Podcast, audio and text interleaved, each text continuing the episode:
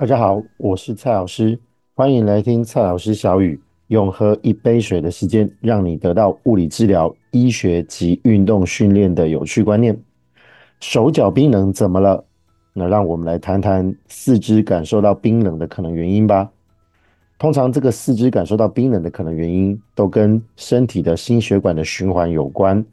有一些外在的因素可能会导致循环变差。而内在的一些疾病也可能导致循环变差，而发生这种四肢感受到冰冷的可能。那我们先聊聊外在因素吧，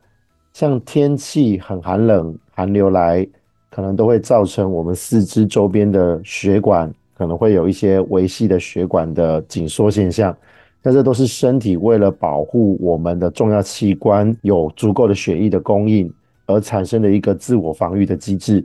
但是这样子的一个动作呢，可能也会使得流到我们四肢比较周边一点的血液比较不够，那这就会引起我们手脚的冰冷。那另外呢，如果我们是抽烟啊，或者是使用某一些药物，这一些因素呢，可能会导致我们周边的血管比较容易出现紧缩的现象，像抽烟的尼古丁可能会引起。比较微细的血管的窄缩，那这个都很容易会引起手脚产生一些冰冷的可能。那我们再来谈谈内在的因素，像心血管功能差，本身就好像心脏是一个身体的帮浦，如果它没有办法把温热的血液打到我们的四肢，那当然相对四肢的血液供应就会变得比较差。所以像一些心血管功能状况比较差的个案，例如心脏病的病人，或者是曾经中风过的病人。像这一些，不管是在帮浦的问题，或者是管道的问题，出现一些状况，也可能引起手脚的冰冷。再来，还有一些慢性的代谢疾病，例如糖尿病啊、高血压啦。我们知道，糖尿病其实很容易会引起身体的一些微细血管的病变，那这个也就有可能使得我们的周边的供血出现一些问题。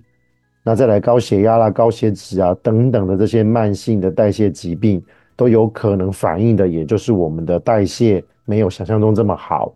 那尤其是代谢差的状态之下，很有可能产热的能力也就会变差。那也有一些特殊的疾病，例如像贫血啦，或者是甲状腺功能的问题啊，甚至呢有一些疾病，它就特别是容易好发在周边的一些血管的问题上面，例如雷诺氏症。那像这一些比较特殊的疾病呢，可能就会使我们身体没有办法在周边的循环上面得到一个比较好的一个支持，那就有可能引起手脚的冰冷。在这种状态之下呢，其实最重要的事情还是维持适当的运动的习惯。只要有好的运动的习惯，能够。相对应的产生肌肉，尤其是透过阻力训练来增加我们的肌肉，是很好的一个可以用来产热的方式。另外呢，从外加的方式，我们也可以透过像热敷啦、泡热水啦，来改善我们手脚冰冷的问题。那这边非常重要、值得注意的事情就是，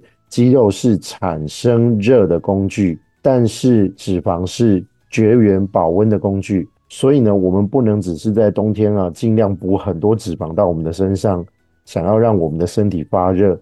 也许当下我们吃一些进补的食物，或者是比较热的火锅，可能可以让自己的身体比较发热，但都是只有局限在进食的当下。最好的状态就是透过阻力训练增加我们的肌肉，让我们的肌肉作为一个产热的工具。而有一定程度的脂肪来绝缘保温我们身体，所以也不要有太过低的脂肪量，配合的肌肉量跟脂肪量就可以达成我们最佳的保温原则。那配合好的肌肉量跟足够的脂肪量，就是我们最佳的保暖原则。以上就提供大家做一个参考。健先思齐是一个以检测作为核心价值建构的身体健康知识的分享平台，欢迎您订阅追踪我们，时时刻刻学习不间断。我是蔡老师，我们下次见。